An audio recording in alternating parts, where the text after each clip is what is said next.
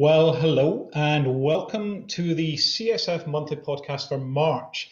Now, this podcast aims to keep you up to date with the latest information and data in the field of rheumatology.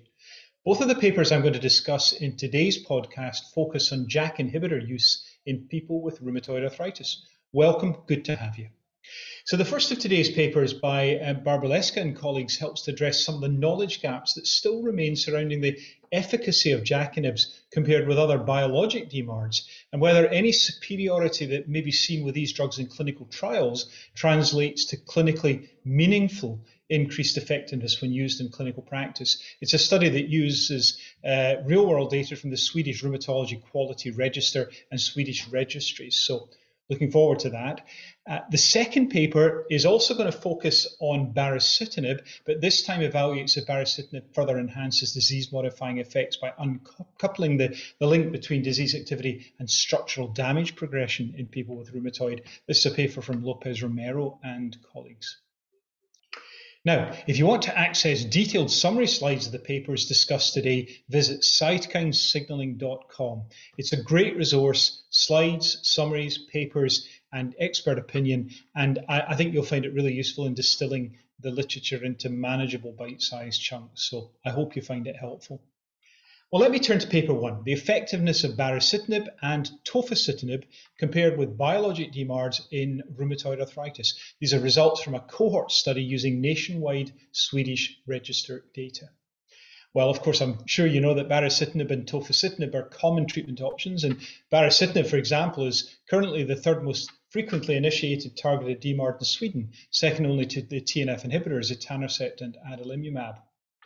Now, at the moment, while there is real world evidence suggesting that tofacitinib has similar effectiveness to biologic DMARDs, real world evidence is less obvious for baricitinib.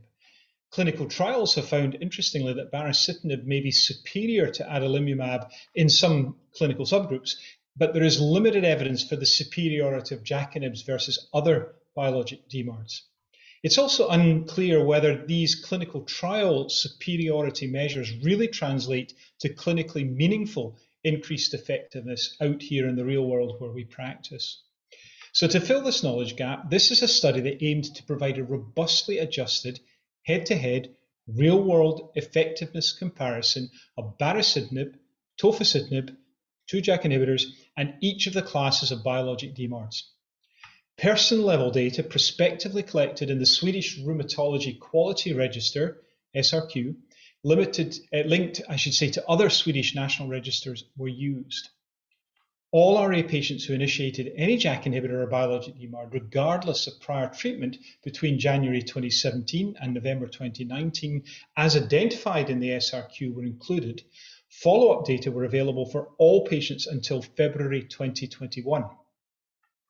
Good EULAR response, HAQ disability index improvement, and CDAI remission were compared at one year.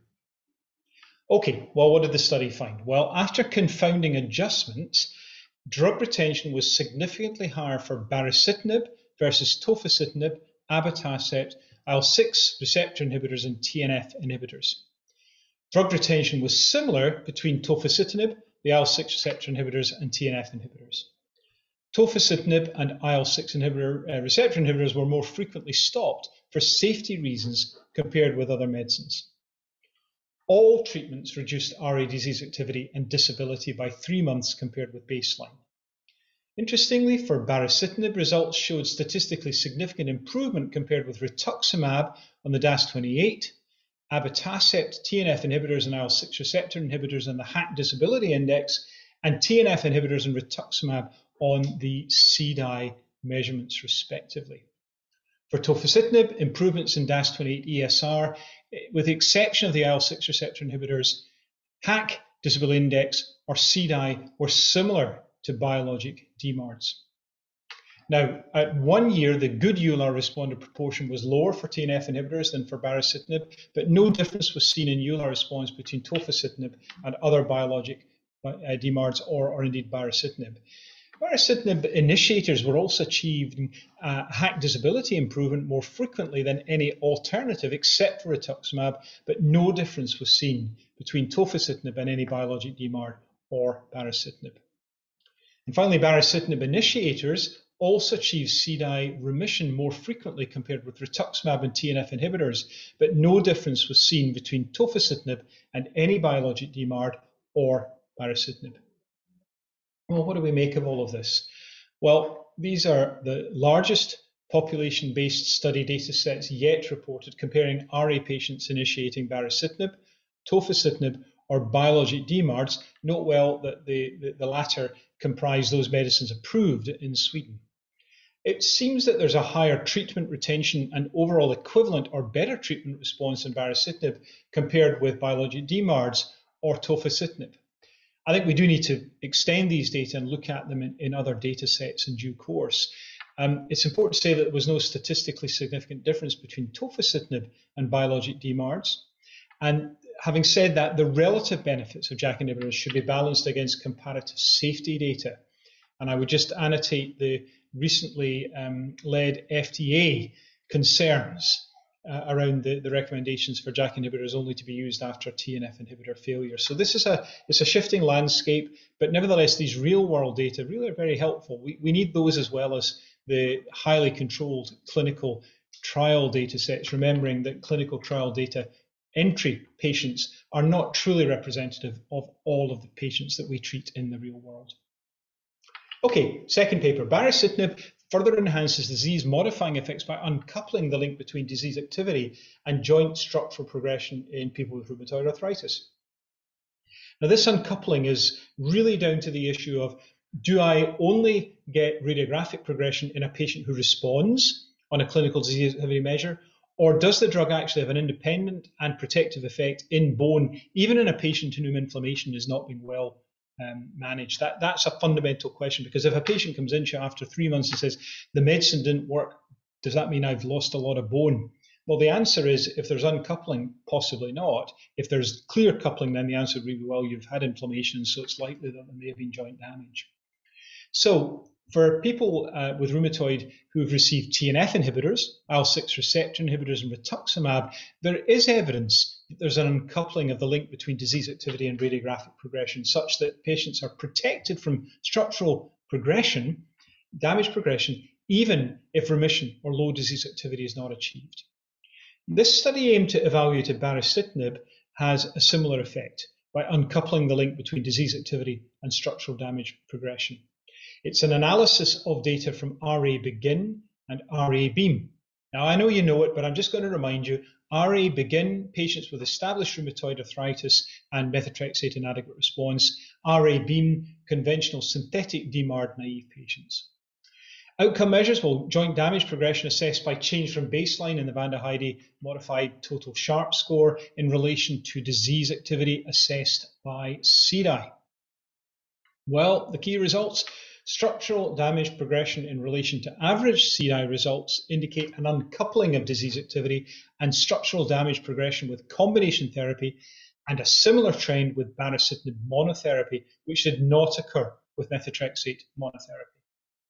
Structural damage progression in relation to averaged high sensitivity CRP showed that the impact of the systemic inflammatory response and structural damage progression with each treatment group differed, consistent with some uncoupling, therefore.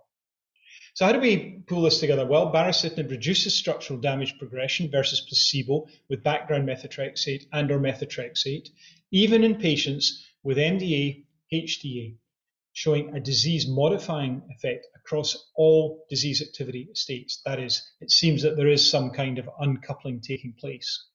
Two distinct populations of patients with RA, baricitinib alone or in combination with methotrexate enhanced disease modifying properties by this uncoupling mechanism. Now, in the baricitinib groups, joint damage was controlled regardless of disease activity, and I guess patients with residual, moderate, or high disease activity who received baricitinib with background methotrexate or in combination with methotrexate had less structural damage progression than control groups. There was a validation analysis here that showed a similar uncoupling of inflammation and structural damage progression when patients were stratified by high sensitivity CRP. How could this potentially impact our practice? What does it make us think about in the future? Well, the uncoupling of disease activity and structural damage progression, as I've indicated for other medicines and here by baricitinib, suggests that there is um, evidence not previously available for this mechanism of action. Preservation of structural progression and structural integrity as a result of that, regardless of disease activity, is one way of ensuring that we minimize long term disability in our patients, even in those receiving sequential therapeutics. And this, I guess, therefore, helps to inform treatment decisions in patient groups who've not or have not quite yet achieved significant, sufficient clinical improvement. Well, I hope you found that interesting. If you want to look at these publications, they're uploaded this month, and, and you can look at all of the other podcasts and resources that we've put on to cytokinesignaling.com. Please have a look at the website, and as always, thank you for your attention. Don't forget to subscribe to the podcast and let us know what you think by leaving a review. The feedback is essential to improve what we offer in the months to come. Thanks ever so much. Stay well. Thank you.